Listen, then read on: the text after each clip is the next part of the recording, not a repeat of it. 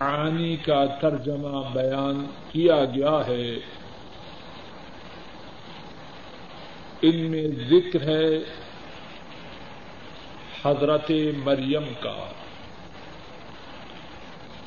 اور ان آیات کریمہ سے پہلے ذکر تھا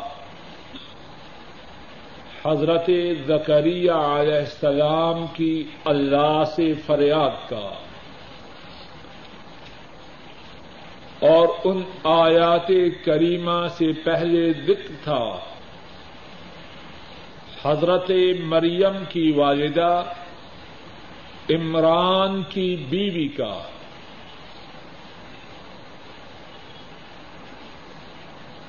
آج کے درس کی جو آیات کریمہ ہیں، ان میں سے پہلی آیت کریمہ میں اللہ فرماتے ہیں وہ عز قالت الملائکہ یا مریم ان اللہ استفاق و تحرک وصطفاك على نساء العالمین اور جب کہا فرشتوں نے، اے مریم بے شک اللہ نے تجھے چن لیا اور تجھے پاک کیا اور جہانوں کی عورتوں سے تمہیں منتخب کیا۔ اس آیت کریمہ کے متعلق اللہ کی توفیق سے جو باتیں عرض کرنی ہیں ان میں سے ایک بات یہ ہے کہ حضرت مریم علیہ السلام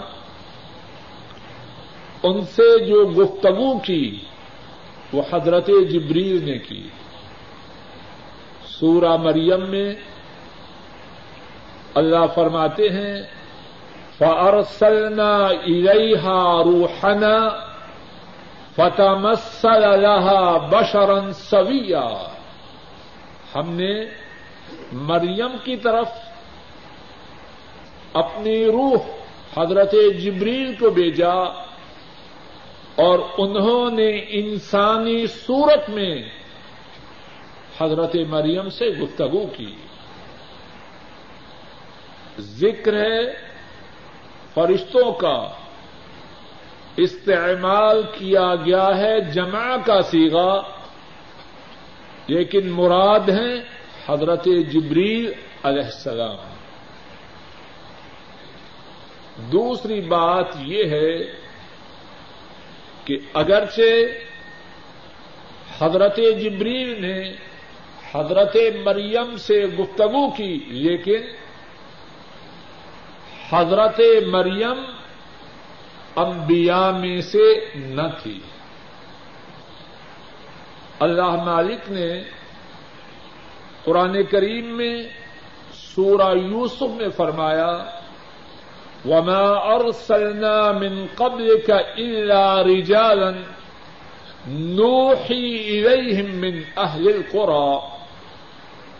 فرمایا، آپ سے پہلے جتنے رسول بھیجے، وہ مردوں میں سے تھے۔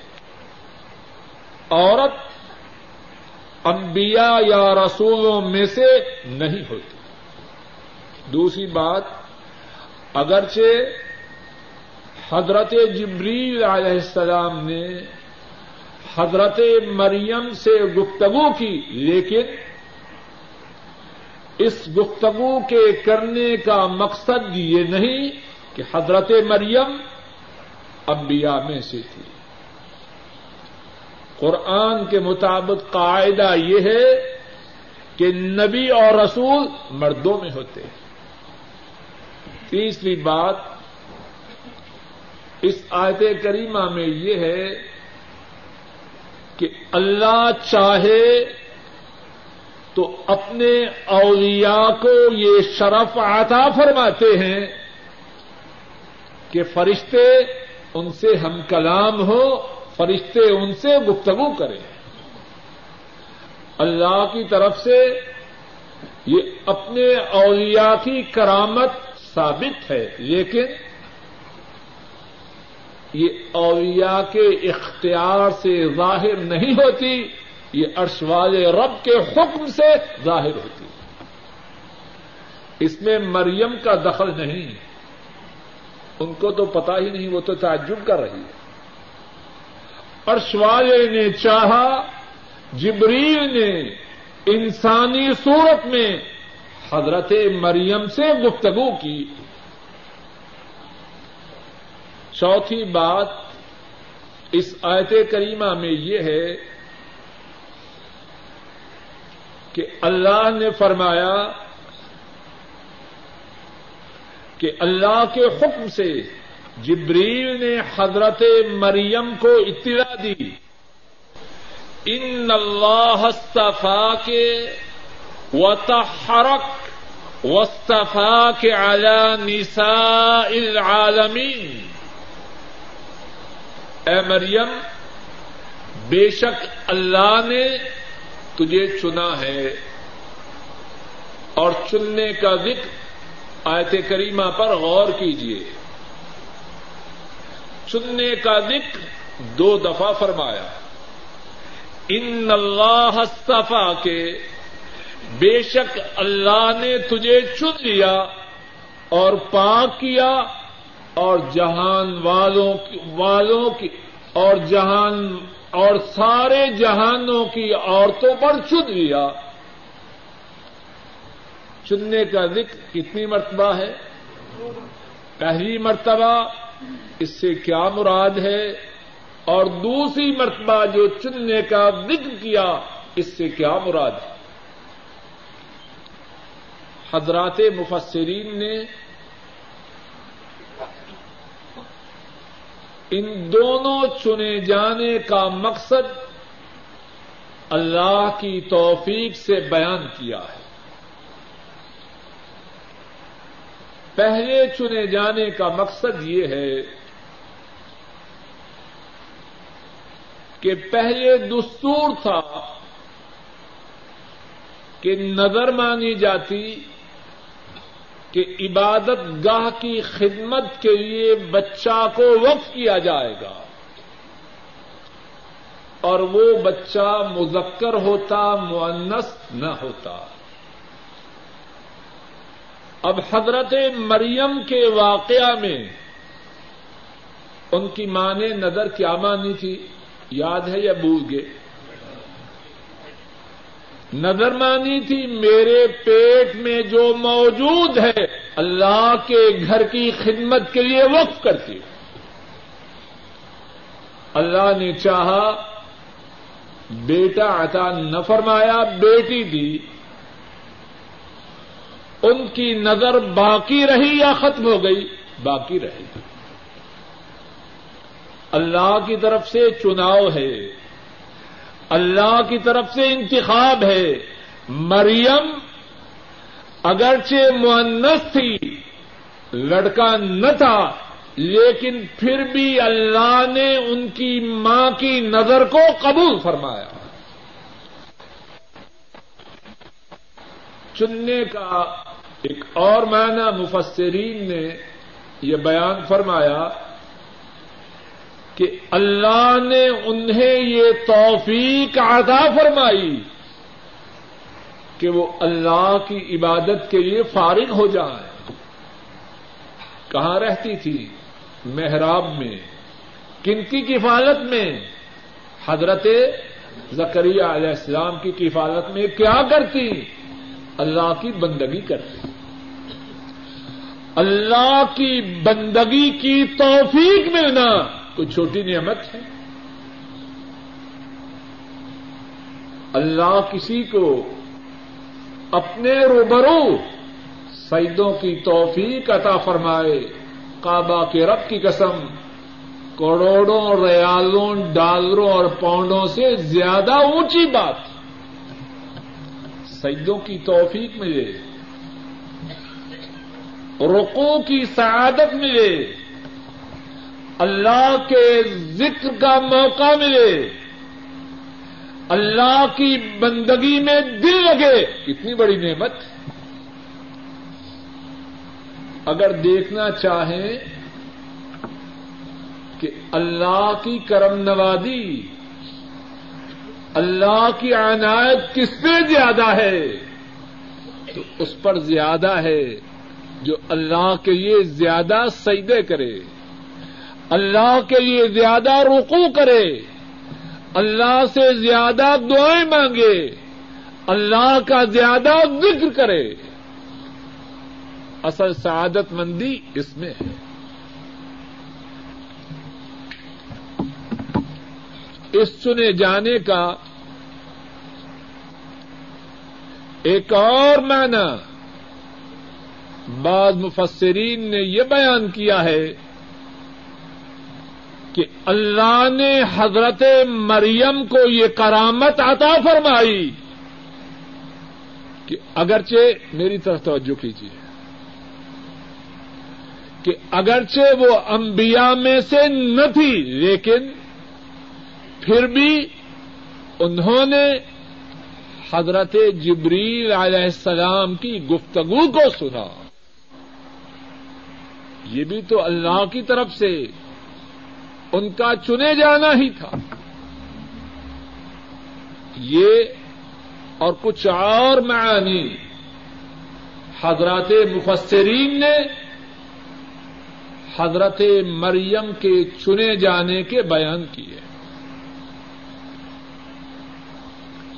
اور جو دوسرا کہ اس سے مراد یہ ہے کہ اللہ نے حضرت مریم کو بیٹا عطا فرمایا۔ اور بیٹے تو بہت سی عورتوں کو ملتے ہیں، لیکن انہیں بیٹا عطا فرمایا۔ لفظ کن سے؟ بغیر باپ کے۔ اس اعتبار سے ساری دنیا کی عورتوں میں حضرت مریم کا کوئی عورت مقابلہ کر سکتی اور یہ اعزاز دیا تو کس نے دیا؟ عرش والے رب نے۔ وصطفا کے آیا نساء العالمین بیٹا عطا فرمایا۔ بغیر باپ کے اور بغیر بدماشی کے لفظ کن سے بچہ عطا فرمایا اور پھر اسی پہ بس نہیں بچے کو حکم دیا، بولو اور اپنی اماں کی تہارت کی سارے لوگوں کے سامنے گواہی دو۔ بچے کو کس نے بولنے کی طاقت دی؟ جبکہ بچے کی عمر بولنے کی نہ تھی۔ وصطفا کے اعلی نساء العالمین مریم تجھے اللہ نے سارے جہانوں کی عورتوں پہ چن لیا۔ تیری گود میں نن بچے نے، تیری تہارت کی، تیری پاکیزگی کی، ہمارے حکم سے گواہی دی۔ اور پھر اللہ نے حضرت مریم کو اور ان کے بیٹے کو سارے جہانوں کے لیے نشانی بنایا اور کوئی ماں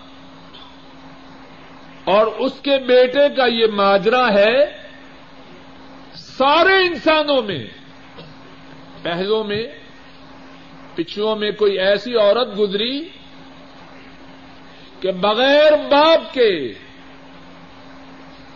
بغیر بدماشی کے بچہ پیدا ہو۔ یہ اللہ کی طرف سے اعزاز تھا کہ مریم اور ان کے بیٹے کو اللہ نے سارے جہانوں کے لیے نشانی بنایا۔ جناب نبی کریم صلی اللہ علیہ وسلم نے بھی حضرت مریم کی شان کو بیان فرمایا۔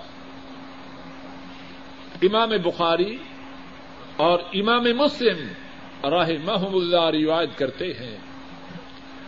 حضرت علی رضی اللہ تعالی عنہ فرماتے ہیں، میں نے رسول کریم صلی اللہ علیہ وسلم کو فرماتے ہوئے سنا۔ آپ نے فرمایا، خیر و نسائها مریم و بنت عمران و خیر و نسائها خدیجہ تب بنت خویت رضی اللہ تعالی عنہا۔ آپ نے فرمایا، اپنے زمانے کی عورتوں میں سے سب سے بلند مرتبے والی مریم بنت عمران تھی اور حضرت خدیجہ اپنے زمانے کی تمام عورتوں میں سے سب سے اعلی درجے والی تھی۔ رک جائیے۔ غور کیجیے۔ اسلام سارے انبیاء کی عظمت کی طرف دعوت دیتا ہے۔ یہودیوں اور نصرانیوں کی طرح نہیں۔ کچھ نبیوں کو اتنا بڑھایا کہ اللہ تک پہنچا دیا۔ اور کچھ انبیاء کی شان کو اتنا گٹایا کہ ان پر بدکاری کے الزامات لگائے۔ کچھ انبیاء کو قتل کیا، کچھ انبیاء کی تقزیب کی، اسلام ایسا دین نہیں۔ اسلام اپنے ماننے والوں کو پابند کرتا ہے۔ اللہ کے سارے نبیوں کی عزت کرنا۔ اے مسلمانوں، تم پر لازم ہے۔ مسلمانوں کے لیے یہ اجازت نہیں کہ کسی نبی کی شان میں کوئی گستاخی کرے اور حضرت مریم، حضرت عیسیٰ علیہ السلام، ان کی والدہ محترمہ، ان کی عزت و عظمت، اہل اسلام کے عقائد میں سے ایک بنیادی عقیدہ ہے قرآن کریم فرما رہا ہے۔ جب فرشتوں نے کہا ہے مریم، بے شک اللہ نے تجھے چن لیا اور تجھے پاک کیا اور سارے جہانوں کی عورتوں پر تجھے چن لیا۔ اسی آیت کریمہ میں ایک اور لفظ ہے وہ تہارا کے اور تجھے پاک کیا۔ اس سے کیا مراد ہے؟ مفسرین نے اس کے بھی کئی معانی بیان کیے ایک معنی یہ ہے، اے مریم، تیرے رب نے تجھے کفر و معصیت سے پاک کیا۔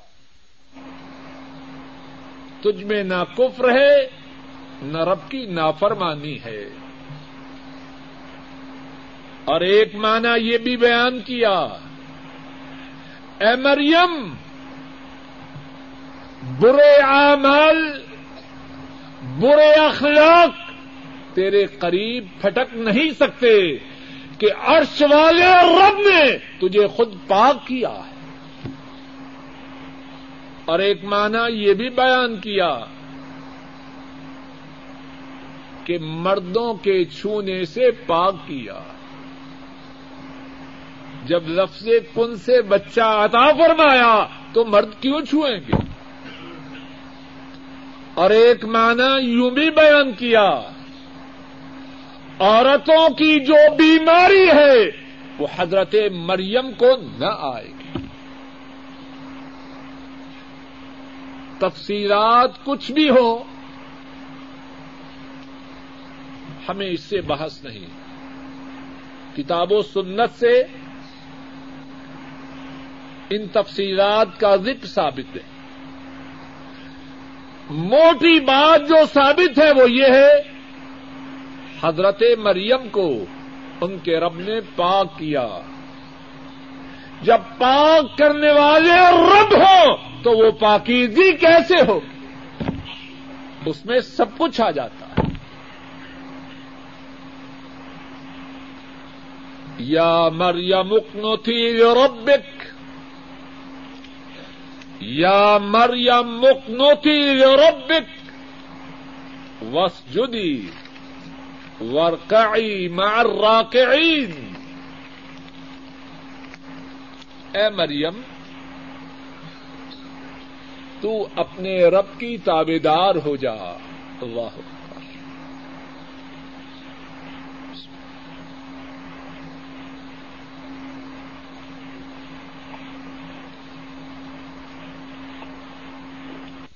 مریم مقنوتی ربک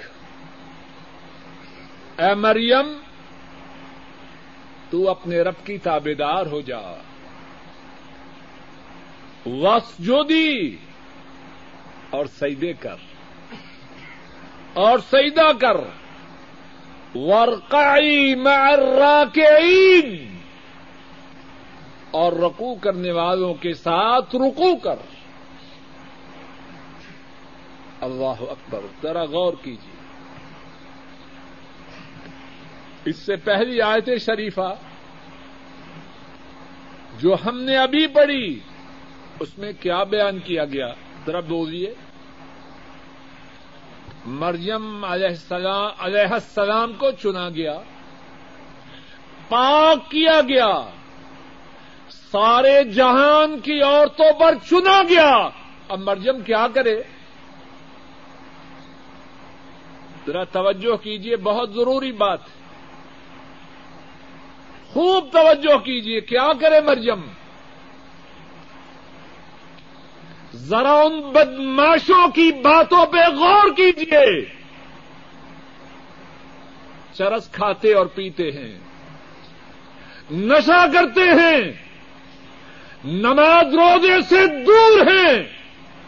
اور بکواس کرتے ہیں کہ بزرگ پہنچا ہوا ہے۔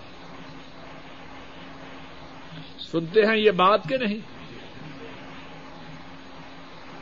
بے حیا بکواس بکتا ہے۔ گندی گالیاں بکتا ہے۔ نماز روزے سے دور ہے۔ عورتوں کی عصمتوں پہ ڈاکے ڈالتا ہے۔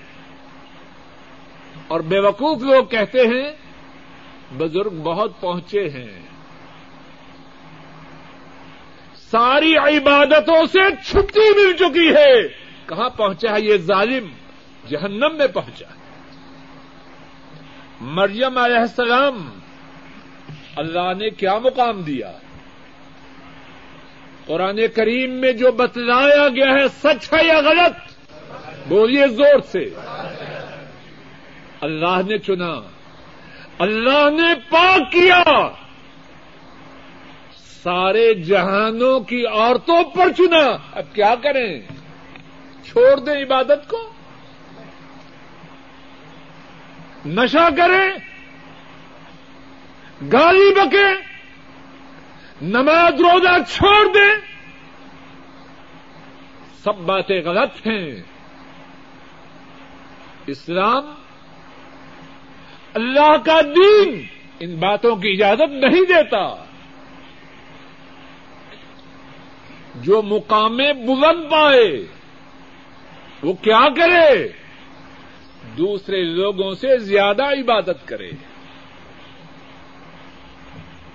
عبادت سے چھٹی۔ یہ دین میں نہیں، یہ دین سے باہر ہے۔ یا مریم اقنتی لربک۔ مریم، تجھے شان دی، تجھے مقام عالی دیا۔ تجھے منتخب کیا، تجھے پاک کیا، تجھے جہان کی عورتوں پر چنا، تو کیا کر، اپنے رب کی تابے دار ہو جا۔ ہے کہیں چھٹی شریعت کی پابندیوں سے؟ وس جو بھی، ہم نے تجھے بلند کیا، تو اپنی پیشانی کو ہمارے سامنے جھکا دے۔ بلندی کا تقاضا تو یہ ہے عرش والے رب اونچا کریں۔ اور جس کو اونچا کریں، وہ رب کے روبرو جھک جائے۔ یہ کہاں کی بات؟ کہ مقام اونچا ہے سب معافی ہے اے ظالموں مدینے والے سے کسی کی شان بلند ہے؟ انہیں کیا حکم دیا کائنات کے مالک نے؟ وعبد ربک حتی یاتیک الیقین اے ہمارے حبیب، اپنے رب کی تب تک عبادت کر، یہاں تک کہ تجھے موت آ جائے۔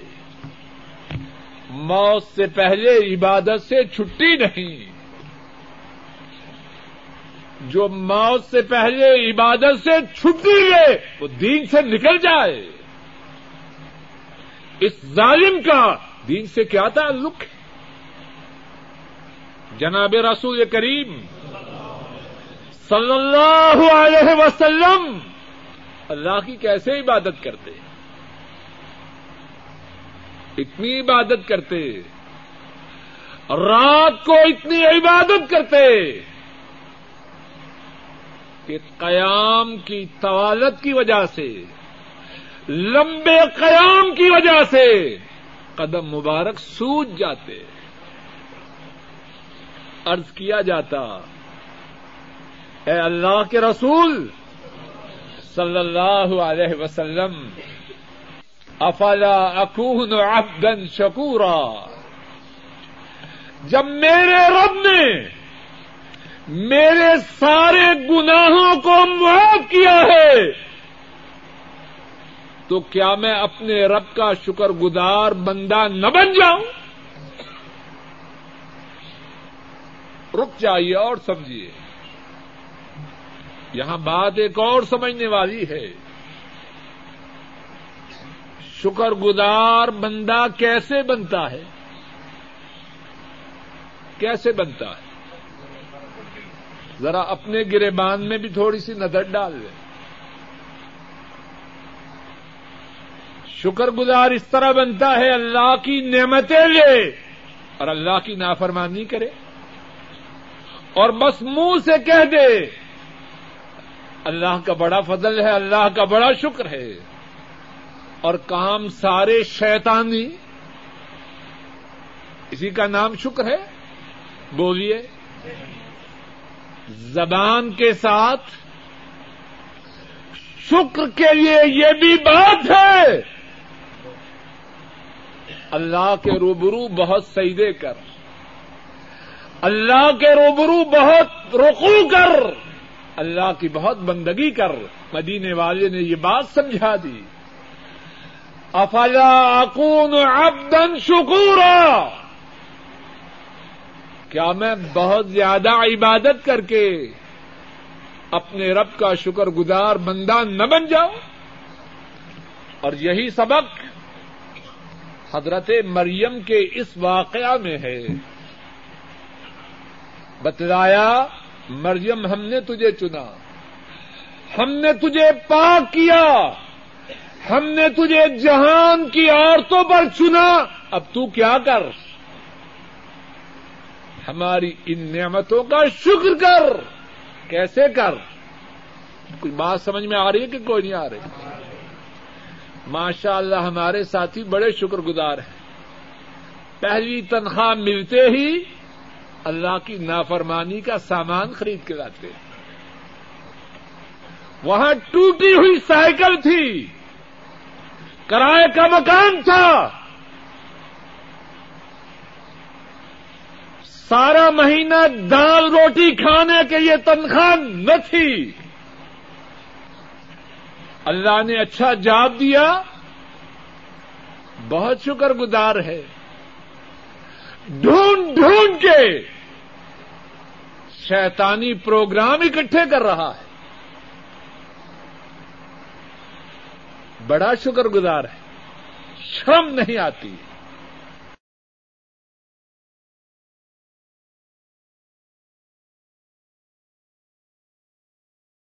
یا مریم اقنتی ربک اے مریم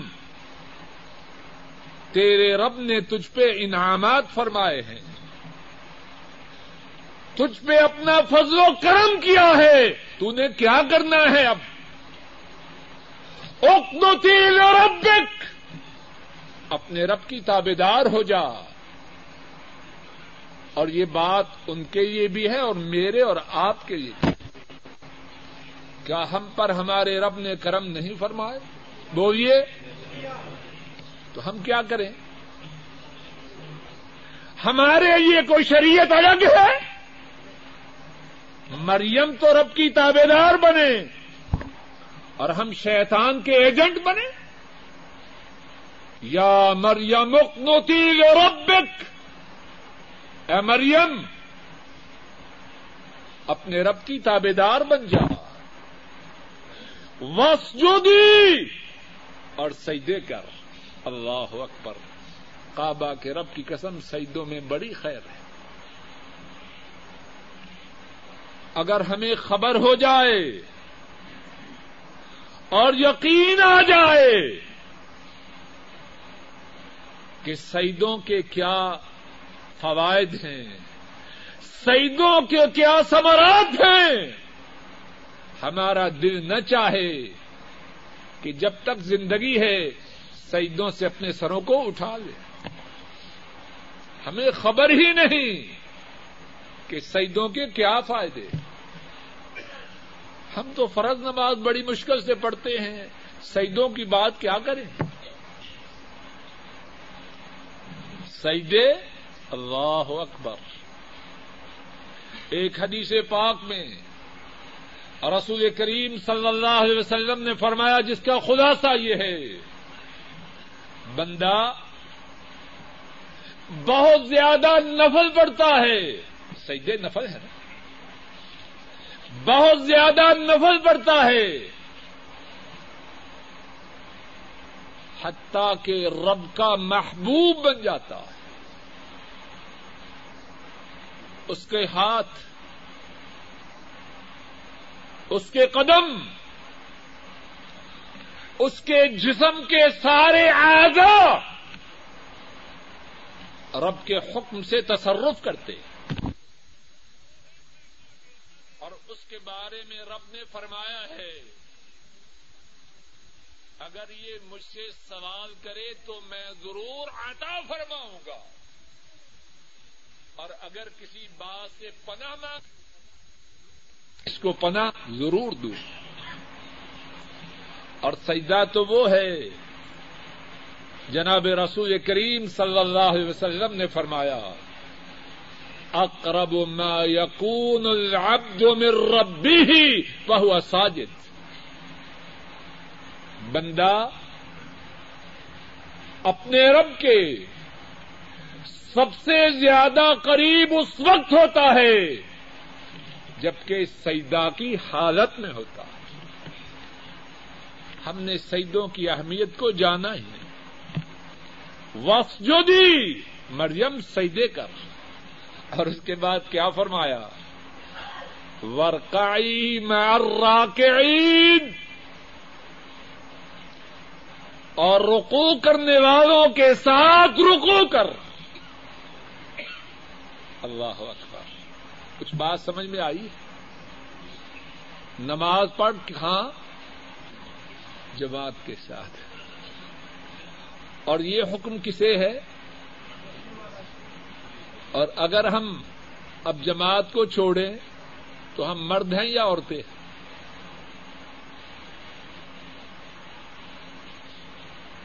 کیسے معاملات ہیں ہمارے؟ اور پھر تعویلیں کرتے باتیں بناتے ہیں اور شرم نہیں آتی۔ ورقائی راکعین مریم رکو کرنے والوں کے ساتھ رکو کر۔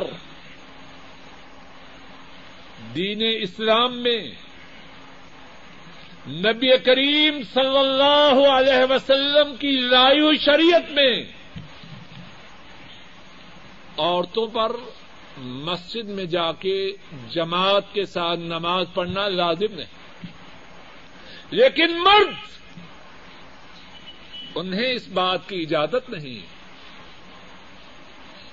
کہ وہ جماعت کو چھوڑ کر اپنے گھروں میں نماز پڑھے۔ بلکہ کتنی ہی احادیث شریفہ میں یہ بات بیان کی گئی۔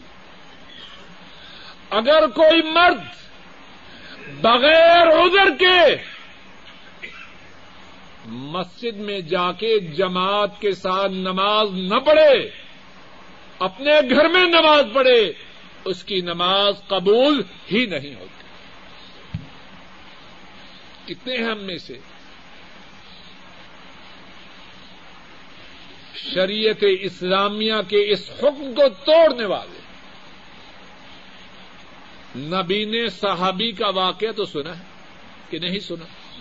عبد اللہ نے ام میں مکتوم نابینے ہیں، بوڑھے ہیں، گھر مسجد سے دور ہے، باقاعدگی سے لانے والا کوئی نہیں۔ مدینہ میں کیڑوں مکوڑوں کا ڈر ہے۔ اجازت چاہتے ہیں کہ گھر میں نماز ادا کر لیا کروں۔ آپ صلی اللہ علیہ وسلم نے فرمایا ٹھیک ہے۔ تھوڑی دور گئے، دوبارہ واپس بلایا۔ اذان کی آواز سنتے ہو؟ جی ہاں سنتا ہوں۔ فرمایا فہیا ہلن اگر اذان کی آواز کو سنتے ہو، تو اس پہ لبیک کہو، مسجد میں پہنچ جاؤ، لا اجد اللہ کا رخ میں تیرے لیے دین اسلام میں اس بات کی اجازت نہیں پاتا کہ تو اندھا ہونے کے باوجود بوڑھا ہونے کے باوجود، مسجد سے گھر دور ہونے کے باوجود، مدینہ میں کیڑوں مکوڑوں اور درندوں کے ہونے کے باوجود، میں تیرے لیے اس بات کی اجازت نہیں پاتا کہ تو جماعت کو چھوڑ کر اپنے گھر میں نماز پڑھے۔ کیا ہم اندھے ہیں؟ بوڑھے ہیں؟ کیا بیماری ہے ہمیں؟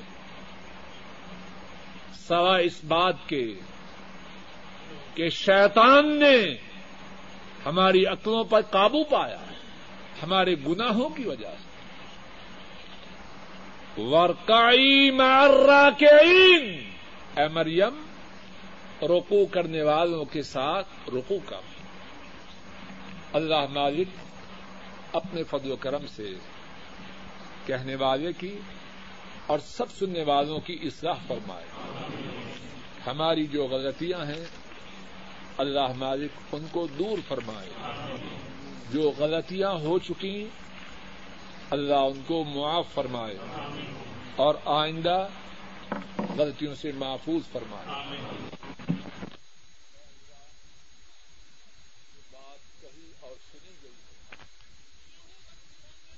قبول فرما کہنے اور سننے میں اے اللہ جو غلطی ہوئی ہے اس کو معاف فرما۔ اے اللہ ہم خطا کار ہیں بات کہتے ہیں تب بھی غلطی کرتے۔ ہیں بات سنتے ہیں تب بھی غلطی کرتے۔ ہیں اے اللہ ہماری غلطیوں کو معاف فرما۔ اے اللہ ہماری نیتوں کو خالصہ کر۔ اے اللہ ہمیں اخلاص عطا فرما۔ اور جو نیکی کی بات کہی اور سنی گئی ہے، اے اللہ اس کو قبول فرما۔ اے اللہ نیکی کی بات جو کہی اور سنی گئی ہے، اے اللہ اس کو قبول فرما۔ اے اللہ، ہمارے والدین پر رحم فرما۔ اے اللہ، ہمارے والدین پر رحم فرما۔ دس محرم کا روزہ رکھنا نبی کریم صلی اللہ علیہ وسلم کی سنت ہے اور آپ صلی اللہ علیہ وسلم نے فرمایا کہ اللہ مالک اس سے گزشتہ سال کے گناہوں کو معاف کر دیتے ہیں۔ اور آپ صلی اللہ علیہ وسلم نے یہ بھی فرمایا کہ اگر میں آئندہ سال زندہ رہا تو دس تاریخ کے ساتھ نو تاریخ کا روزہ بھی رکھوں گا۔ بیٹھ جاؤ بھائی، بیٹھ جاؤ دس کے ساتھ نو کا روزہ بھی رکھوں گا۔ تو دس اور نو دو تاریخوں کے روزے رکھنے، ان کا بہت زیادہ اجر و ثواب ہے۔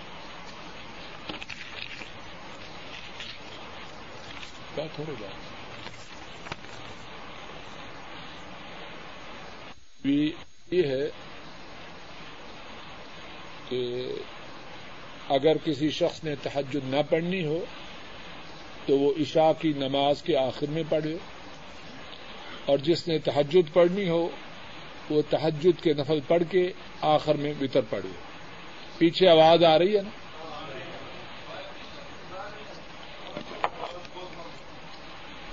انشاءاللہ ان سے بات کریں گے۔ وہ اسپیکر آج آؤٹ ہے۔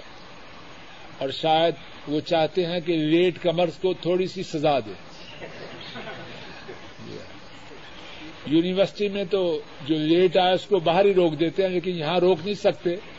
تو انہوں نے کہا، یہ چھوٹی سی سزا دیں کہ ذرا آواز آج ڈم کر دیں۔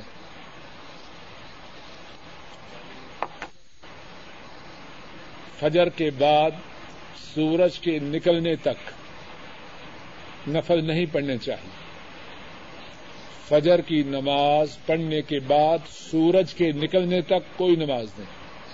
ہاں اگر فجر کی سنتیں پہلے نہ پڑی ہوں، تو اس بات کی اجازت ہے کہ فجر کی نماز کے بعد دو سنتیں پڑھ لیں نبی کریم صلی اللہ علیہ وسلم نے ایک شخص کو دیکھا کہ وہ فجر کی نماز کے بعد دو سنتیں پڑھ رہا ہے۔ آپ نے فرمایا، کیا بات ہے؟ فجر کی نماز دو دفعہ پڑھ رہے ہو؟ اس شخص نے جواب میں عرض کی کہ میں نے فجر کی سنتیں نہ پڑھی تھی۔ آپ نے فرمایا پھر کوئی حرج نہیں۔ تو اس سے یہ بات ثابت ہوئی، اگر کسی نے فجر کی نماز سے پہلے دو سنتیں نہ پڑھی ہوں، تو اس کے لیے اجازت ہے کہ فجر کی نماز کے بعد دو سنتیں پڑھ لے۔ اور اس زمن میں یہ بات بھی سن لیجیے بات ساتھی جماعت کھڑی ہوتی ہے اور وہ فجر کی سنتیں پڑھتے ہیں۔ رسول کریم صلی اللہ علیہ وسلم نے فرمایا ادا اقیمت سلاد فلا سلاط المکتوبہ۔ جب نماز کھڑی ہو جائے تو فرض نماز کے سوا دوسری نماز ہوتی ہی نہیں۔ وہ دو نہیں، بیس بھی پڑھے اس کی نماز ہوئی نہیں۔ کہ ہر مسلمان کی یہ ذمہ داری ہے کہ قرآن کریم میں اور نبی کریم صلی اللہ علیہ وسلم کی سنت میں جو بات ہو اس کو لے لے ہر مسلمان اس کا پابند ہے۔ وہ اپنا نام جو چاہے رکھے۔ اس کے نام رکھنے سے کتاب و سنت کے چھوڑنے کی اجازت نہ ملے گی۔ جو بات قرآن کریم میں آ جائے، جو بات رسول کریم صلی اللہ علیہ وسلم کی سنت سے ثابت ہو جائے، اس کا ماننا اور اس پر عمل کرنا ہر مسلمان پر لازم ہے۔ حضرات آئمہ اللہ کی ان پر بے انتہا رحمتیں ہوں۔ انہوں نے بھی لوگوں کو اسی بات کی تاکید کی کہ جب صحیح حدیث مل جائے، ہماری بات کو چھوڑ دو اور صحیح حدیث پر عمل کرو۔ سورہ کفایا کہا جاتا ہے۔ میرے علم میں یہ بات نہیں۔ ہے، اس کے متعلق سوال یہ ہے کہ کیا ہاتھ اٹھا کے مانگنی چاہیے؟ میرے محدود علم کے مطابق اس بارے میں ہاتھ اٹھا کر دعا کرنے کا ذکر نہیں۔ ویسے دعا کے متعلق عام بات یہ ہے، سن لیجیے اور یاد رکھیے، ہاتھ اٹھا کے دعا کرنا درست ہے اور ہاتھ اٹھانے کے بغیر بھی دعا کرنا درست ہے۔ کوئی پابندی نہیں۔ آپ اپنے گھر سے ڈرائیونگ کرتے ہوئے اپنے دفتر، اپنی ملازمت کے لیے جا رہے ہیں۔ سارا راستہ دعائیں کرتے جائیے۔ پیدل چل رہے ہیں، دعائیں کرتے جائیے۔ کام کر رہے ہیں اور کام جسمانی ہے، زبان کا نہیں تو کام ہاتھوں سے کرتے جائیے اور زبان سے دعا کرتے جائیے۔ حتیٰ کہ اگر کوئی شخص لیٹا ہے، بیٹھا ہے، تب بھی دعا کر سکتا ہے۔ اللہ ہمیں اپنے سے دعائیں کرنے کی توفیق عطا فرمائے۔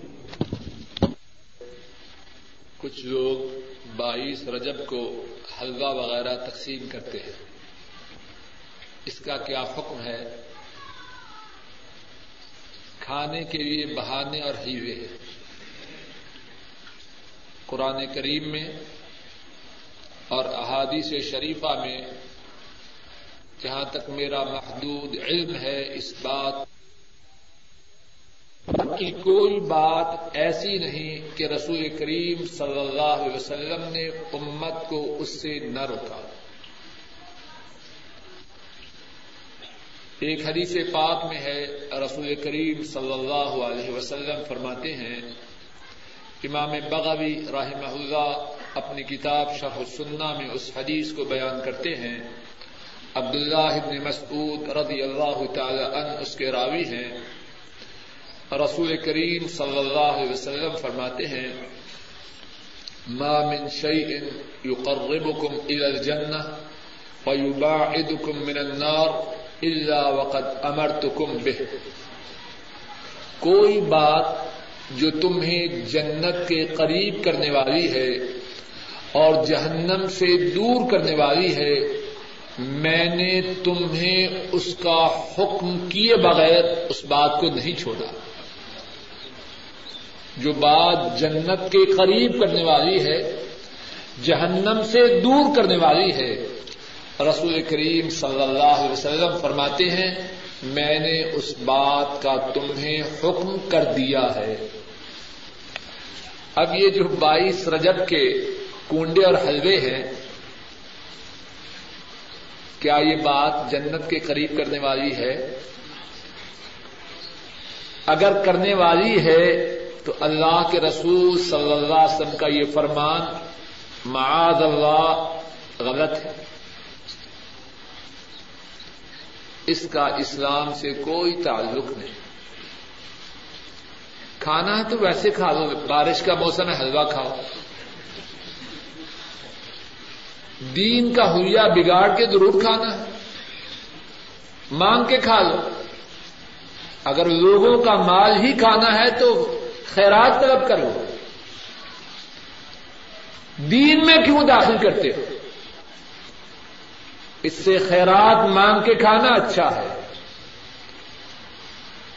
کیونکہ اگر کوئی ایسی بات جو دین کی نہیں، دین میں داخل کرو گے، تو اس میں مدینے والے کی گستاخی ہے۔ کہ یہ دین کی بات تھی، انہوں نے نگت لائی، تم آئے اور تم دین کو پورا کر رہے۔ ذرا غور تو کرو۔ کھانا ہی ہے تو کسی اور طریقے سے کھاؤ۔ مدینے والے کی شان میں گستاخی کر کے تو نہ کھاؤ۔ وہ تو امت کو گواہ بنا کے اس بات کا اعلان کر رہے ہیں۔ مجھ پر اللہ نے جو دین نہ بھی کیا، میں نے سارے کا سارا پہنچا دیا۔ اور تم دین میں نئی بات داخل کر کے اس بات کا اعلان کر رہے ہو، نہیں، دین میں کمی تھی۔ جو مدینے والے نے تو پوری نہ کی، ہم ہندوستان اور پاکستان میں بیٹھ کر پوری کر رہے ہیں۔ انتہائی گستاخی کی بات ہے۔ پچیس دسمبر کو اگر کوئی نصرانی، جسے ہم عیسائی کہتے ہیں، دعوت دے تو قبول کرنی چاہیے کہ نہیں؟ جواب یہ ہے کہ بالکل قبول نہیں کرنا چاہیے۔ یہ دعوت ان کی مذہبی دعوت ہے۔ اور ان کا مذہب منسوخ ہو چکا ہے۔ ان کی کسی بھی مذہبی تقریب میں شرکت کرنا جائز ہے سوال یہ ہے کہ اگر کوئی شخص یہاں فوت ہو جائے اور اسے صندوق میں ڈال کے پاکستان لے جایا جائے۔ تو کیا اسی صندوق کے ساتھ اس کو دفن کیا جائے یا صندوق سے نکال کر کیا جائے؟ واللہ عالم بالثواب ٹھیک بات یہی نظر آتی ہے کہ صندوق سے نکال کر اسی طرح دفن کیا جائے جس طرح سب مسلمانوں کو دفن کیا جاتا ہے۔ صندوق تو راستے کی ایک ضرورت تھی کہ ناش سفر میں متاثر نہ ہو۔ وہ ضرورت ختم ہوئی۔ اب اس کو اسی طرح دفن کیا جائے جس طرح سب مسلمان دفن کیے جاتے ہیں۔ وہ عالم سوال کوئی شخص کسی ایسی حالت میں ہو کہ کسی انسانی جان کو بچانے کی غرض سے نماز متاثر ہوتی ہو، تو کیا نماز میں تاخیر کر سکتا ہے کہ نہیں؟ ایک شخص کنویں میں گرا، ادھر نماز کڑی ہو گئی۔ اب اگر جماعت کے ساتھ نماز پڑھے تو خدشہ ہے کہ اتنی دیر میں وہ شخص ڈوب جائے۔ اسی طرح کوئی شخص نہر میں، نالے میں، دریا میں گر گیا اور اسے تیرنے کا سلیقہ نہیں۔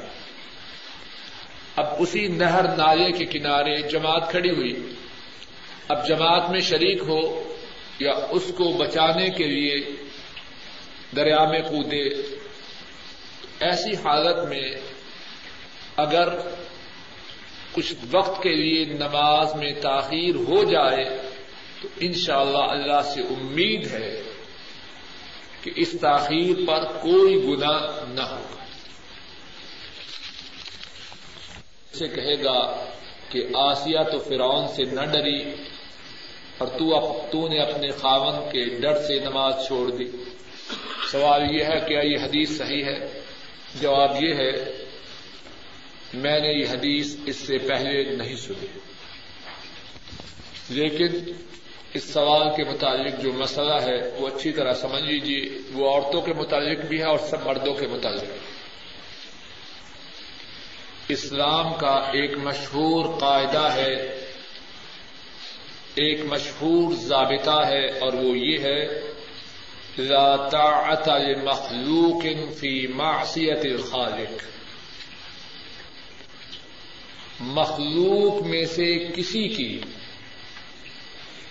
ایسی تابے داری کرنا جائز نہیں کہ اس تابے داری سے خالق کی نافرمانی ہو۔ یاد رکھیے اس قاعدہ کو۔ بیوی کے لیے یہ جائز نہیں کہ خامند کے کہنے سے، خامند کے حکم دینے سے خامند کے ڈر کی وجہ سے نماز کو چھوڑ دے۔ خامن مخلوق ہے یا خالق ہے؟ بولیے، سب بولیے۔ وہ بچارا تو اپنی جان کا بھی مالک نہیں۔ وہ جو اپنی جان کا بھی مالک نہیں اس کو راضی کرنے کے لیے کس کو ناراض کرے؟ جو اس کا بھی مالک ہے عورت کا، اور خامد کا بھی مالک ہے، اور ساری کائنات کا مالک ہے۔ اور وہ وہ ہے آج کے درس میں ہم نے جو پڑھا۔ آنکھیں جو کہنے کو ہماری ہیں، وہ بھی اس بات پہ قادر نہیں۔ کہ وہ دیکھیں جو ہم چاہیں یا وہ دیکھیں جو ہے بلکہ وہ وہ دیکھتی ہیں جو خالق چاہے۔ جب وہ خالق اتنے زیادہ طاقتور ہے تو عورت کس کی بنے؟ خالق کی بنے یا کسی اور کی بنے؟ ذرا اس معاملہ کا دوسرا حصہ بھی سمجھ لیجیے جس کا تعلق ہم سے ہے۔ کچھ ساتھی سمجھ گئے ہیں۔ کچھ ساتھی بیوی کے ڈر کی وجہ سے داڑھی نہیں رکھتے۔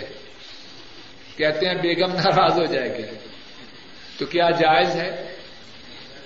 اونچی جواب دیجیے ذرا پیچھے سے آواز نہیں آ رہی۔ اگر بیوی کے لیے خامن کی ڈر کی وجہ سے نماز کا چھوڑنا جائز نہیں تو خامن کے لیے بیوی کی ڈر کی وجہ سے داڑھی کا منڈوانا جائز ہے۔ اچھا بات ایسا خامن مردوں میں سے ہے یا کسی اور میں سے ہے؟ یعنی آدمی بات کرتے ہوئے بھی شرم محسوس ہوتی ہے۔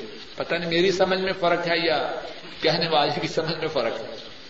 مرد ہو، مسئلہ تو یہ ہے بیوی بھی نہ ڈرے دین کی بات میں۔ اور یہ مسکین مرد ہونے کے باوجود یہ کہہ رہا ہے، بیگم نہیں مانتے۔ دین کی بات تو ہے، مردانگی کے بھی یہ بات خلاف ہے کہ نہیں؟ مردانگی کے بھی خلاف۔ کس منہ سے آدمی کہے، میں مرد ہوں اور ڈرتا ہوں دین کی بات کے کرنے سے کہ بیگم ناراض نہ ہو جائے۔ ایک سوال یہ ہے کہ نماز میں رقو کے وقت اور رقو سے سر اٹھانے کے وقت رف الدین کا کیا حکم ہے؟ نماز میں رقو کے جاتے وقت اور رقو سے سر اٹھاتے وقت رف الدین کا کیا حکم ہے؟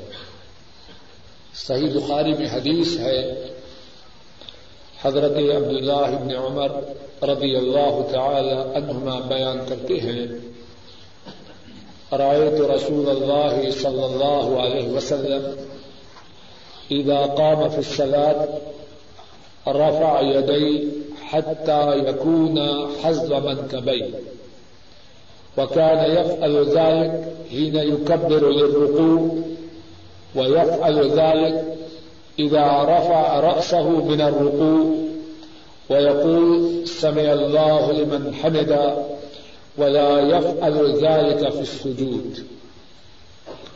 عبد الله بن عمر رضی اللہ تعالی عنہما بیان کرتے ہیں، میں نے رسول کریم صلی اللہ علیہ وسلم کو دیکھا، آپ جب نماز میں کھڑے ہوتے اپنے دونوں ہاتھوں کو اپنے کندھوں تک اٹھاتے ہیں، اس طرح۔ اپنے دونوں ہاتھوں کو اپنے دونوں کندھوں تک اٹھاتے، جب نماز کے لیے اللہ اکبر کہتے وکان یف الزال کا ہی نہ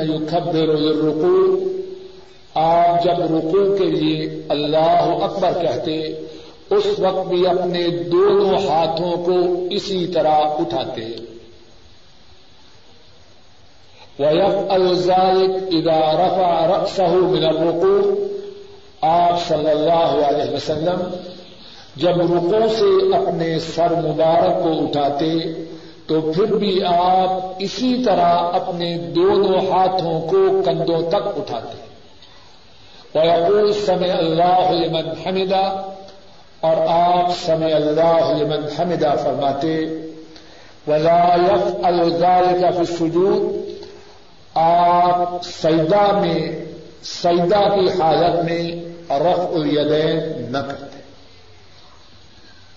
اب یہ حدیث صحیح بخاری میں ہے اور اس کے روایت کرنے والے حضرت عبداللہ ابن عمر رضی اللہ تعالی عنہما ہیں۔ اور وہ بیان کرتے ہیں کہ رسول کریم صلی اللہ علیہ وسلم تین مواقع پر رف الیدین کرتے ہیں۔